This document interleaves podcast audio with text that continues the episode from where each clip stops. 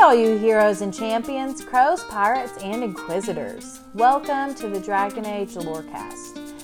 I'm Shelby. And I'm Austin. And we are so excited to bring you this podcast. Every episode, we'll be talking about a different topic in the Dragon Age universe. From the Maker to Lyrium to Aravels, we will cover it all. There will be spoilers. And always remember, swooping is bad. Hey, Shelby. Hey, Austin. Ready to talk about some Dragon Age? I'm always ready to talk about Dragon Age. All right, so let's get started. Well, do you remember our topic? I do. Today we are talking about the Elven history. Yes, we are. And there is a lot of Elven history. A lot of, like, factual things that we definitely know.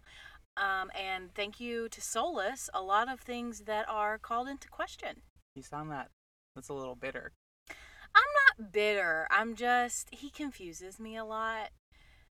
And also, like, I love history. I have a history background, so I want to be as sure as you possibly can. And I think that Dragon Age BioWare has very much presented, until Inquisition, presented a definitive, like, this is what happened. This is how it happened.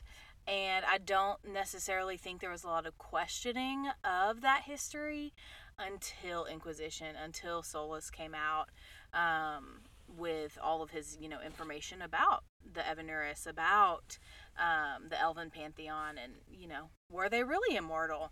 Or were they just really powerful mages with different magic? And all of that kind of stuff. So it's not that I'm bitter. It's just that I'm kind of confused and intrigued as to where this information will go in Dragon Age 4. Yeah, totally. All right. So where do we even begin with Elven history? That's a great question. I began in my research at the beginning. Well, at least as much of the beginning as I think we can get to. It's a very good place to start. Yeah, I figured you'd say that. So, I am going to begin in the Ancient Age, if we are going by the Chantry calendar. So this is one thing that I realized just now in our other episodes. We've talked a lot about these ages, but never really said, like, what age is what. Is that another podcast that we need to do, or is this something that could be done? Yeah, we could probably do that. I mean, I can sum it up now if you want me to. Yeah. So, like, an age is essentially 100 years. So, you have the Dragon Age, you have the Blessed Age, you have the Steel Age, you have the Towers Age. These are all 100 years worth of, an age. And each age is named by the divine at that time. And usually she picks, like, some kind of omen or symbol or whatever to name the new age. So the Dragon Age is named the Dragon Age because the divine at that time saw a dragon. Like, dragons came back for the first time in a long, long time. And everybody was talking about it. So that's why Dragon Age is named the Dragon Age. It was kind of seen as a bad omen too, like a bad sign, which, there was another blight. A lot of crazy stuff happened. So, Yeah. And the Ancient Age is the only one that's different, right? Yes, thank you. The Ancient Age is different because it's kind of like all of the prehistory almost. It's kind of like the proto-history. It's all of their, what's the word I'm looking for? Like, all of their origins. Their origins, their legends, their tales, their stories that shape the world. That's where all those stories happen. So the Ancient Age, I don't even know the numbers. It's a long time, like thousands of years or whatever. This is when Tevinter is founded. This is when Tevinter expands. A lot of the Elven history,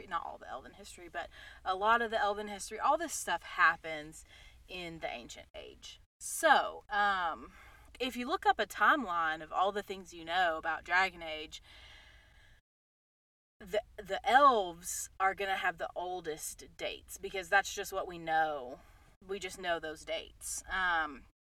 So Arlathan and Elvhenan are like the two big things. Elvhenan is kind of like the elf country, and Arlathan is like its capital. So kind of like Ferelden is a country in Thedas, and Denerim is its capital. It's kind of the same, a little bit more loose with the boundaries, I would say, than, you know, a specific country like Ferelden. But if you look at maps of Thedas, you can see like Arlathan Forest, like that's still a place. It's over by Tevinter. There are stories. I'm thinking specifically of in Tevinter Nights. I can't remember the name of the story, but there is a story about a Tevinter mage and an elf, and they get kind of captured by Qunari, and it's like on the outskirts of the Arlathan Forest. So like it's a specific place. It's not just an idea or this story that the elves tell each other because they don't really know much about it. Like, no, it's a place. We know that it's a place. And just a little thing about Arlathan, at least what I remember from the games, I will be it's been a while since I've played the Trespasser DLC. Mm-hmm. I've only ever played through it once. Okay.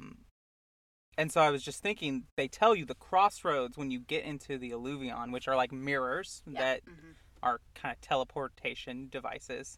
Mm-hmm. When you go to the crossroads in Trespasser, there's a state of like, especially if you take Sarah or someone else who is more akin in Elven lore or the things like Dorian. Dorian will comment like, "Is this Arlathan?" when you're walking through the crossroads. Yeah, I remember him saying that. Yeah. I don't know if we know the actual answer to that. I think the way the story goes is leading us to think that it is, but I don't think we've had a confirmation on that. Right. So, Arlathan, actual place. We know that it is. Elvhenan is like the ancient kingdom for all the elven people. So this is like one of the big things that the Dalish still have of their elven history.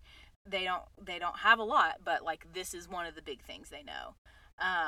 So there's some important things to know during this time, and I'm going to present some of this information not necessarily as if it is fact, but as it is presented in the game. Solas really questions a lot of this information and says, well, no, that's not exactly right.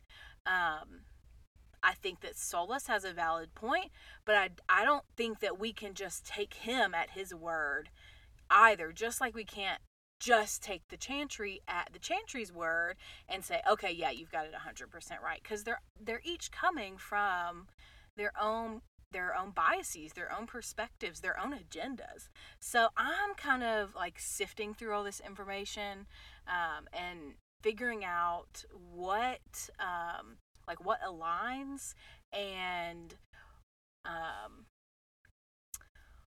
what the other says about each other, and kind of just like figuring out that middle ground. So that's where I'm kind of bringing all this information from. So during this time in Elvhenan, the elves supposedly didn't age. They weren't immortal, but pretty close to it. They like didn't suffer from deterioration of the mind or body, and magic was very, very common. It was commonplace. It wasn't something that was like looked down on, and really almost everyone had magic at that point in time. So Arlathan wasn't like the only city throughout Elvhenan, but it's the one that the Dalish like have hyper focused on, probably because it was the biggest and probably because we just know the most about it.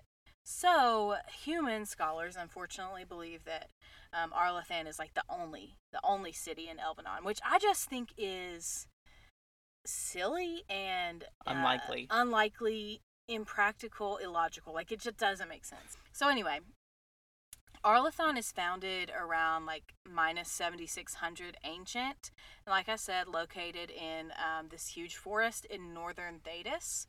And it was a place where ancient elves would go to trade knowledge, see old friends. They lived, they traveled there, seen as a pilgrimage, like all of these things.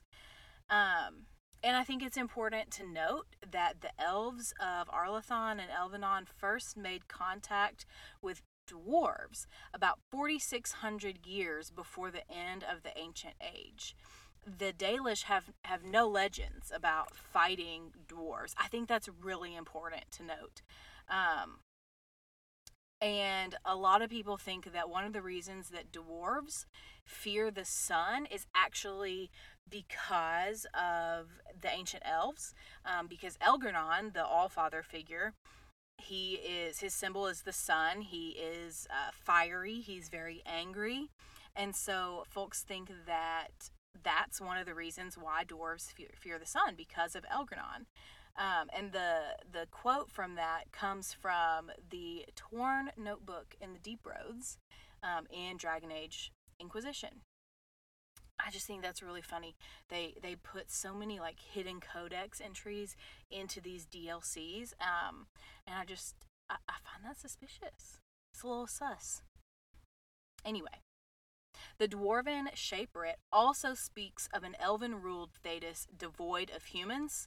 So elves ruled the land, and dwarves ruled the underground. And they had no conflict until, humans come in. I think that's really interesting. Yes, and kind of undoes a little bit of what we talked about with the Chantry and the Chant of Light, because mankind and the elves they're almost created and come into being simultaneously. Right. But the elven history says the otherwise. Right. So humans arrived in Thedas about 3,100 years before the Ancient Age ends, and some have suggested actually that humans came from Parvalon, which is now the Qunari homeland, which I think is interesting. I don't know if humans and Qunari share like a common ancestor far back. I don't know. But elves named the humans Shimlin, which means quicklings. And so they did that because of the shorter lifespan. Humans were very much seen as brash and aggressive, warlike even, violent and impatient. I think that description sounds like Elgernon myself. But, anyway, soon the elves that had spent time with humans found themselves aging. They were no longer immortal or close to it. So they immediately, shut it down, closed the borders of Elvhenan to preserve their civilization, really. But, unfortunately, it was too late. Because the human Tevinter Imperium was rising to power, and they moved to conquer Arlathan. And it is said that they were aided by demons and dragons. So this happens about minus 981 ancient. And so according to the Dalish, when the city of Arlathan was breached by Tevinter, their ancestors chose to flee rather than to fight. So what happens then is that Tevinter uses blood magic to force the very ground, basically causes an earthquake to kind of just swallow up the entire city, with a bunch of the elves in it. And so the ones that didn't die were enslaved by Tevinter, and we know of today, the elves in modern Thedas, the human contact quickened their veins until every captured elf turned mortal. So there were actually a few elves that escaped either, death or enslavement, and they actually go to Kadash Taig, which Kadash Taig is the Taig that you go to in Shale's background story, and the Dwarven Inquisitor is part of the Kadash clan. So Kalsharok learns of these elves that have kind of sought a refuge in their town, right? And so instead of supporting them like you would think your allies would do, they destroy it. Because they are trying to cover up any evidence that would jeopardize their alliance with Tevinter. So, this is kind of the history of how Arlathan falls, right? And for me, if I was an ancient elf, I would be asking, why the heck didn't my gods protect me, right? Like, these ancient gods who are immortal, super powerful, and they walk to the earth right beside me, and we worship them as gods. Why didn't they do something different? You know, why didn't they protect me? Well, actually, the Dalish attribute this, failure of the gods to protect people. They attribute that to Fen'Harel, and say that Fen'Harel or Solas or the Dread Wolf, he'd already done his little trickaroo where he tricks them and sends them away, banishes them, essentially kills them all. That had already happened by this time. And so they were just gone, and either the people of Elvhenan and Arlathan either didn't know about it, or they knew about it and they didn't care. So that's kind of what the Dalish think about all of that. It's so interesting, the parallels to, it's not exact, but the parallels in the Elven Pantheon to Norse mythology. Yeah. Just even in their names, Elgernon is the All-Father, and, Fen'Harel is the Dread Wolf, and it's a wolf that, is responsible for Ragnarok. Oh, I didn't know that. Yeah. That is interesting. Fen'Harel is what is. Oh, man. All right, I'm probably butchering that pronunciation. Why do you always say pronunciation? It's pronunciation. Pronunciation. Whatever. I like to say it that way. Okay. Anyway, I'm from the South. I can pronounce things however I want. Well, I'm from the South, too. Well, you can pronounce things however you want. Okay. Anyway, we're off topic. So, another thing that the ancient elves did that I find interesting... Interesting is, I have a very loose definition of interesting here. But the ancient elves also waged war on the Titans, which is just incredibly stupid to me. But again, I'm an American from the South, so I just don't really have much room to criticize them on that. Well, I think it's interesting in the fact that they go to war with the Titans. And the Titans are viewed almost as, in a lot of things, they're viewed as the source of Lyrium. Well, they are the source of Lyrium. Yeah. I think they are, right? There's a sense of, maybe the Elven gods or Arlathan, they go war against the Titans because they want to control magic. And if we take Solas's word... Do we ever take Solas's word? Yeah. But if we take Solas's word, then the Elven gods were power hungry. Well, they wanted to control. I think that's pretty obvious. Yeah. Yeah, so if they have this desire to control and consume everything, which I think is they do, not only based on what Solas tells us, but based on their interactions with Mathal, then I guess it would make sense that they would want to conquer the Titans too, right. The original colonizers, if you will. Right. So that's the ancient elves. Yeah. But what about, how do we get from the ancient elves to what we know is the Dalish? Yeah, okay. So I think there's a big part of it that we just don't know about. I think that's a lot of how history goes. But so basically Elvhenan, Arlathan, they fall, right, to Tevinter. Majority of the elves are enslaved by Tevinter. Well, it's not really until Shartan that we know of that a lot of elves get freed. And we talked in our last episode about Shartan, about how he led a slave rebellion to free a lot of the elves. And he does that. He succeeds. And then he meets Andraste. And... They link up, their armies link up, and that joining, I think, is the reason why not that she's not the reason why he succeeds, but their partnership is the reason why the success was sustained and continued. I think that Shartan would have been successful and was successful without Andraste, but I'm not sure that success would have, continued on into years and years and years. I think that they maybe would have been reconquered by Tevinter. Nobody can say that for sure, but I think that that would or could have been a likely scenario. But that's not what happened. He joined up with Andraste, and they conquered a lot of Tevinter, and they set a lot of elves free.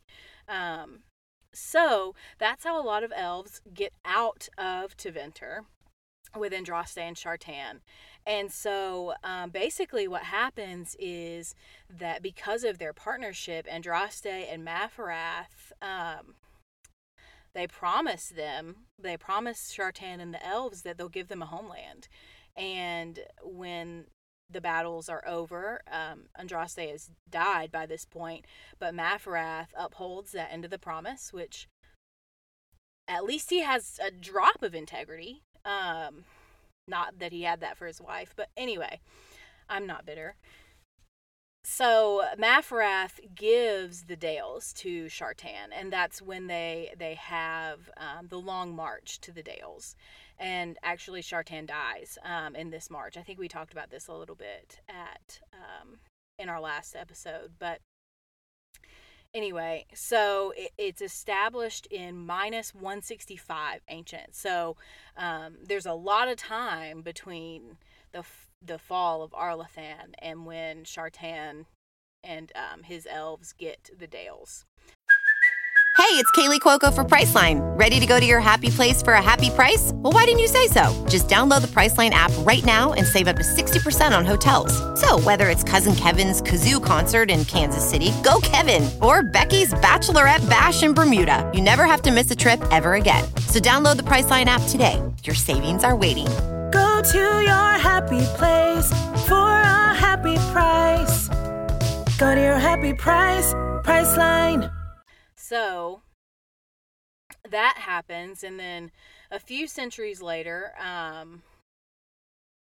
the Dales of the elves have lived in the Dales for a few centuries, several centuries.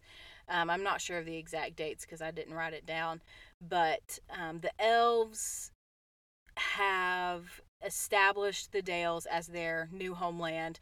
Halamshiral is really like the capital, and they have some intense relations with the surrounding humans in Orlais specifically. And so that's a tense relationship, and I think there's a little bit of violence on both sides. But the elves attack the village of Red Crossing, which is a village in Orlais. And we learn about this in Dragon Age Inquisition. And so there has been violence on both sides, like I said, but the elves had also captured Montsimard, which is like a kind of a big town in Orlais. They had sacked Val Royeux. So they were really making some real strides into Orlais. I think they have every right to, personal opinion. But the Chantry is obviously unhappy with this. Orlais is obviously unhappy with this. And so the Chantry sources, they say, well, the elves were hostile and violent and isolationist. And then they attacked this village out of nowhere. And so then they declared the Exalted March on the Dales, which I don't think is an accurate description of it either. But then also the Dalish say, oh, well, it's just persecution.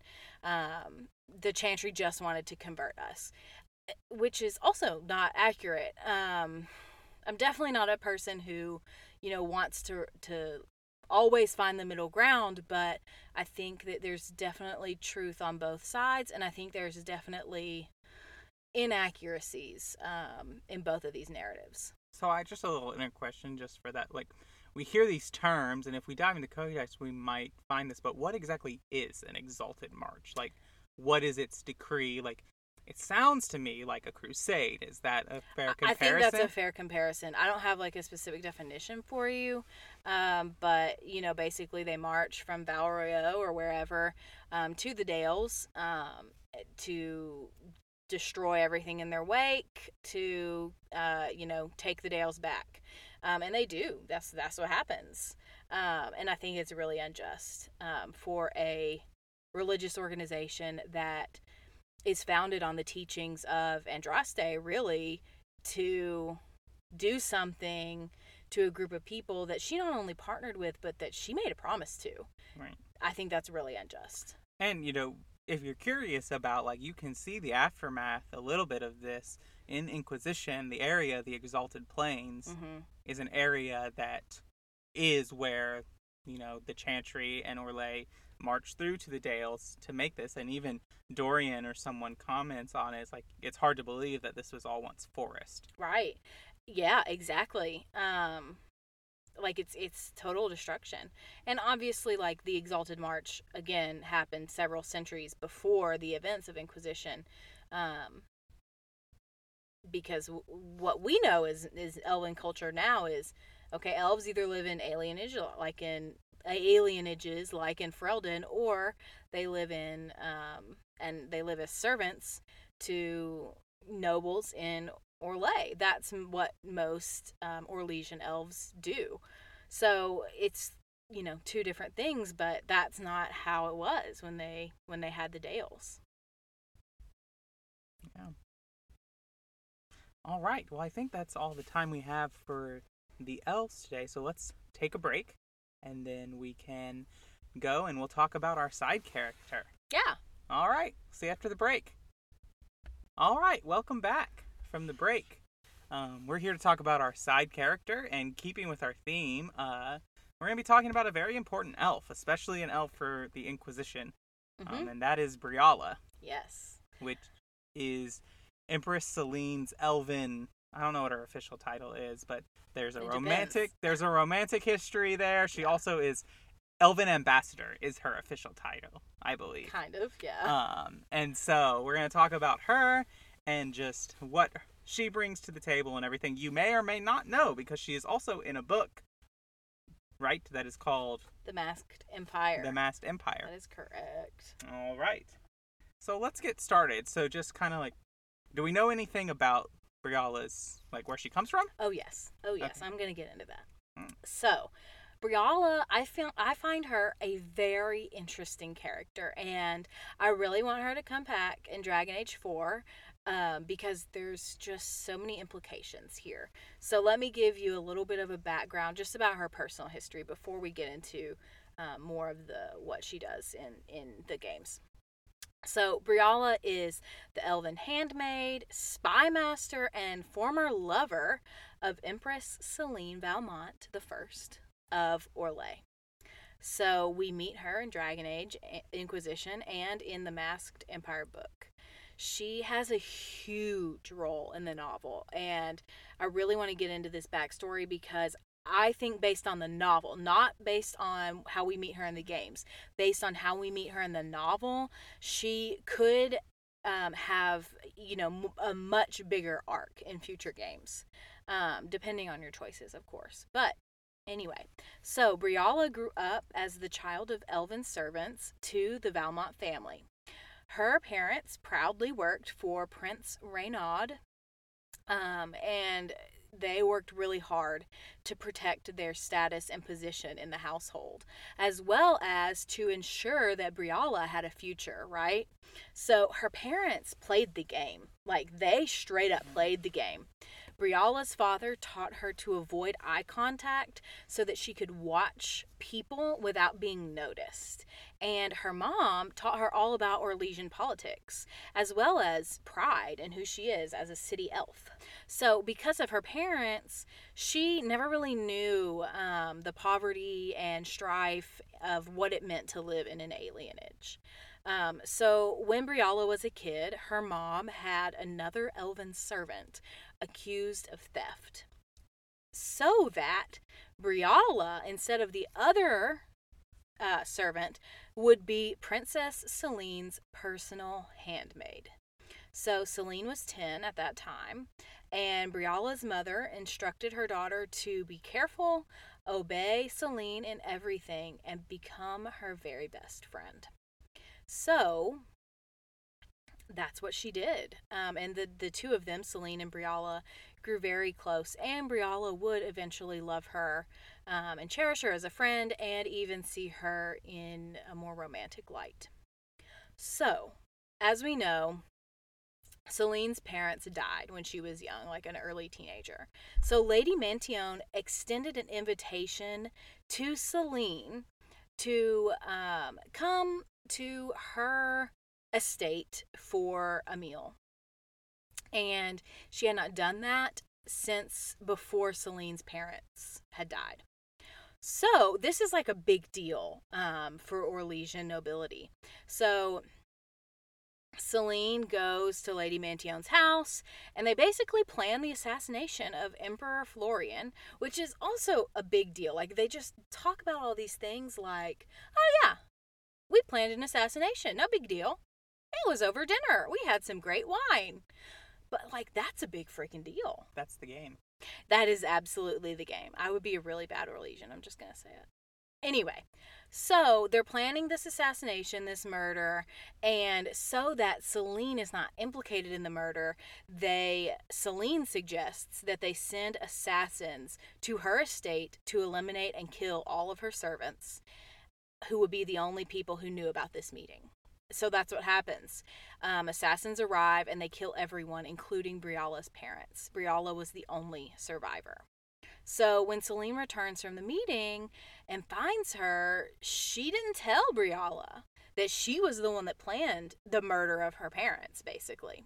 Okay. So Briala figures it out. Like, she's not dumb. So she figures it out, but she didn't really suspect Celene. So essentially what happens is Celene makes Briala leave so that she's not suspected for the murders. And so she sends her to the Dalish, and before Briala leaves, Celene kisses her for the first time. So Briala then leaves Val Royeux, and she would have fallen to bandits on the road if it wasn't for the intervention of the Elven mage Felassan, who killed the bandits. So Felassan's rescue is the first time that Briala sees an elf strike a human. And this kind of opens her eyes to the fact that there's a different world out there, that she doesn't always have to be the submissive, the inferior elf to the better, superior humans. And so this is a very eye-opening experience for her.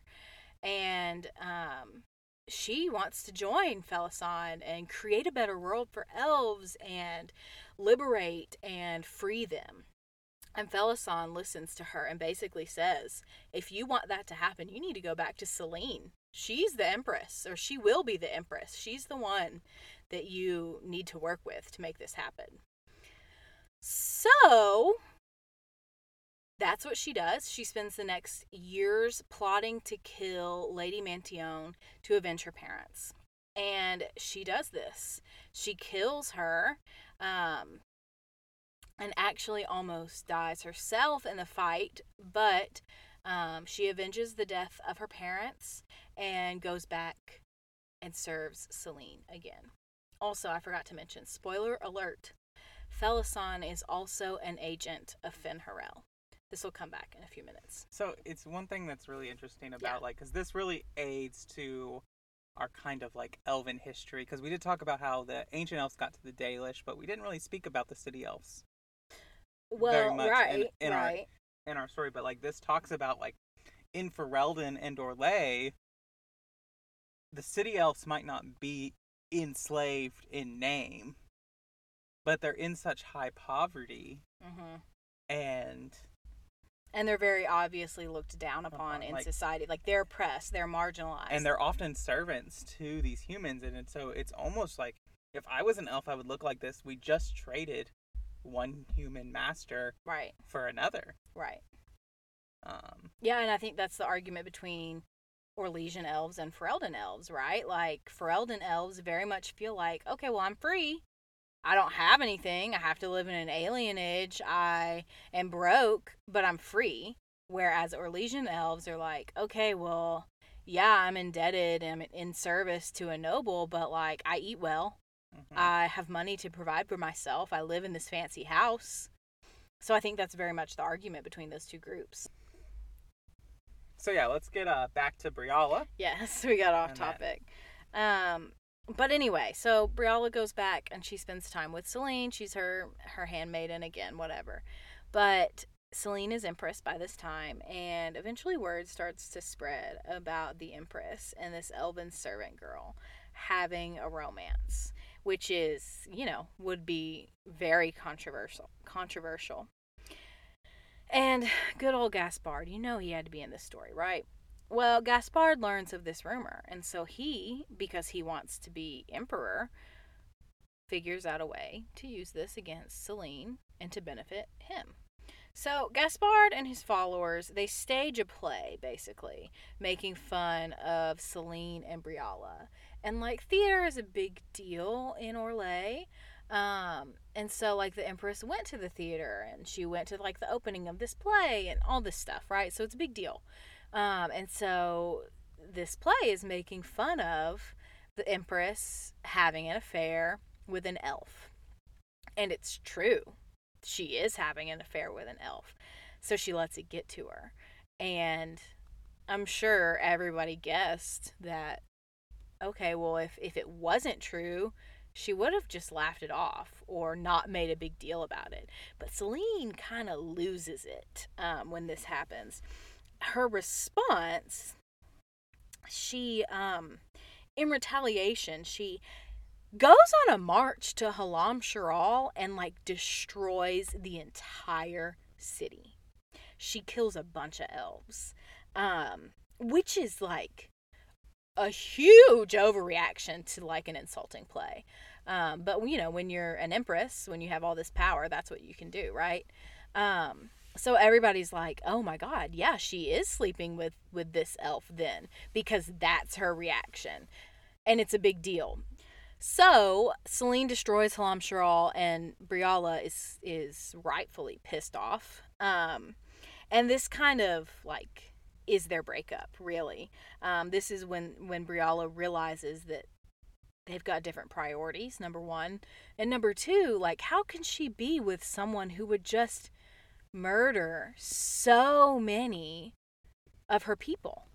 Just people in general, I think would be where I was at. Like. Yeah. But especially, you know, her people.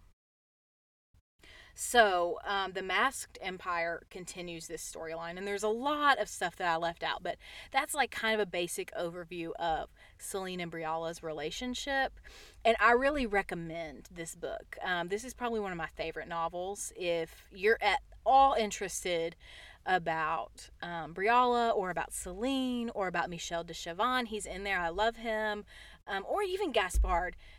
Really, you should read it.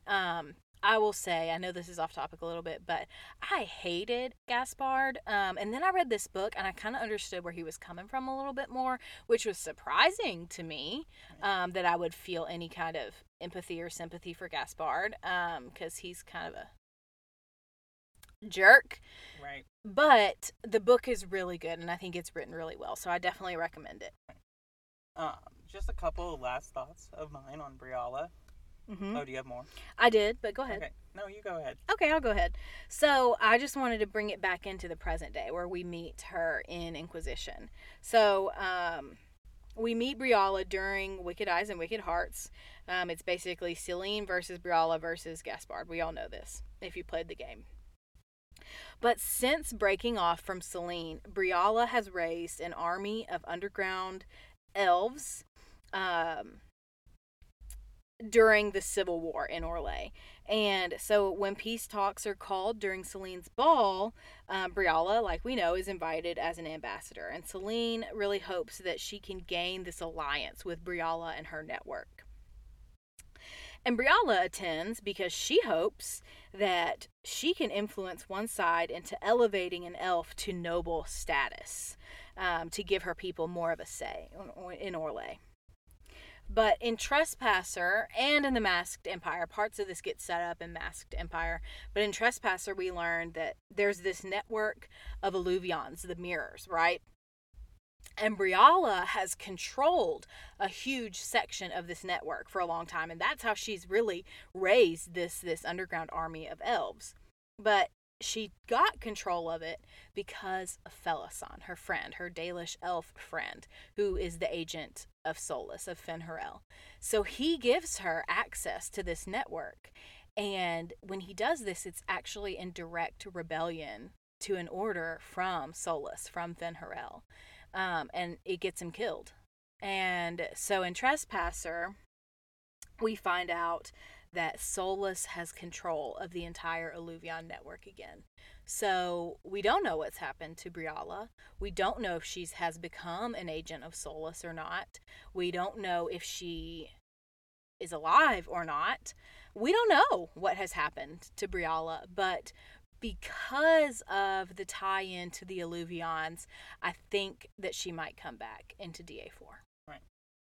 I think that, like, what stands out to me about, and, like, why this is, like, a good point, like, why I love Dragon Age, is that you don't need the Masked Empire to understand what's going on or what to do in Inquisition. You cannot read it and make an informed decision or do whatever you want. Mm-hmm. But reading it enriches, which is what I feel like this extra, like, because the games are kind of our main source, mm-hmm. and then the books are additional. Yeah, additional sources, and I like that because, like, when you think about it now, I always thought, like, okay, you give Briala a necklace and she suddenly forgives Celene mm-hmm. for everything that she does. But it makes sense now because I recently did this in my playthrough. You give it to her and she goes, I didn't even think she still kept things like mm-hmm. this. Which with that whole story, kind of reminds me of, like, I didn't know that this Celene I knew still existed. That's fair, but I have always seen it as, like, wow, after reading Masked Empire, there's no way I want these two people to get back together. Celene has wronged Briala so much. So now every time I play through after reading it, I'm like, no, F Celene, I don't want her. Well, I don't want her and Briala to get back together. Right. But then Gaspard is worse, so what do you do? I don't even know what happens, like, what the implications of Gaspard being emperor are. I've never done a just Gaspard rules playthrough. My most recent playthrough is I did where Briala is basically calling the shots behind Gaspard, which is really interesting. I like that outcome. All right. Any last closing thoughts on Briala? I love her, and I would love it if she could be a party member. I think that would be really cool. I don't think she would be an agent of Solas, an agent of Fen'Harel, because she is so focused on freedom and liberation for her people, the city elves primarily. And she always, there's a part in the book that's really powerful where she finally meets Dalish elves and they treat her just like as if she's a human. And she is righteously upset, and she's like, you could help us, but you've written us off as if we're just humans. How dare you, basically. And she's upset about it, and I think she has every right to be. So because of that interaction, I just don't think that she would join up with Solas. I think that she's much more focused on freedom and liberation and justice for all of the elves of Orlais and Thedas in general. And as we know, Solas doesn't give two craps about the elves of Orlais. Right. Definitely a lot of moving pieces going in to Dragon Age 4. So many. Because we've got, especially if we take in the DLCs, we got the whole Descent DLC, which brings in a lot of implications into Dwarven. Yeah. What Dwarven understanding is going to be. Yeah. We've got Briala and her setup of the elves along with Solas. Yep. Mm-hmm. And we have this whole Qunari Tevinter thing that's still going on. Yeah, I mean, basically every race is coming to a civil war. Like, the humans have the Chantry and the Templars. Obviously, that has not really been solved. Tensions are still there. The Qunari is their three different governmental agencies. I guess that's the right word for it. They're military, they're spies, and they're, like, women priest leaders. They're all fighting. The elves, obviously, with Solas, that's a whole other thing. Mm-hmm. And then the dwarves with the Titan. Yeah. Right. So it's kind of like every race is. Well, I wonder, like, how much our choice of who rules Orzammar is going to affect, like, this. Like, if we're going to get anything on, like, the aftermath of Volta coming back. And, like, I don't know. We'll see. Lots of moving pieces, lots of exciting things. Yeah. All right, that's all we have for this week. We'll see you next week.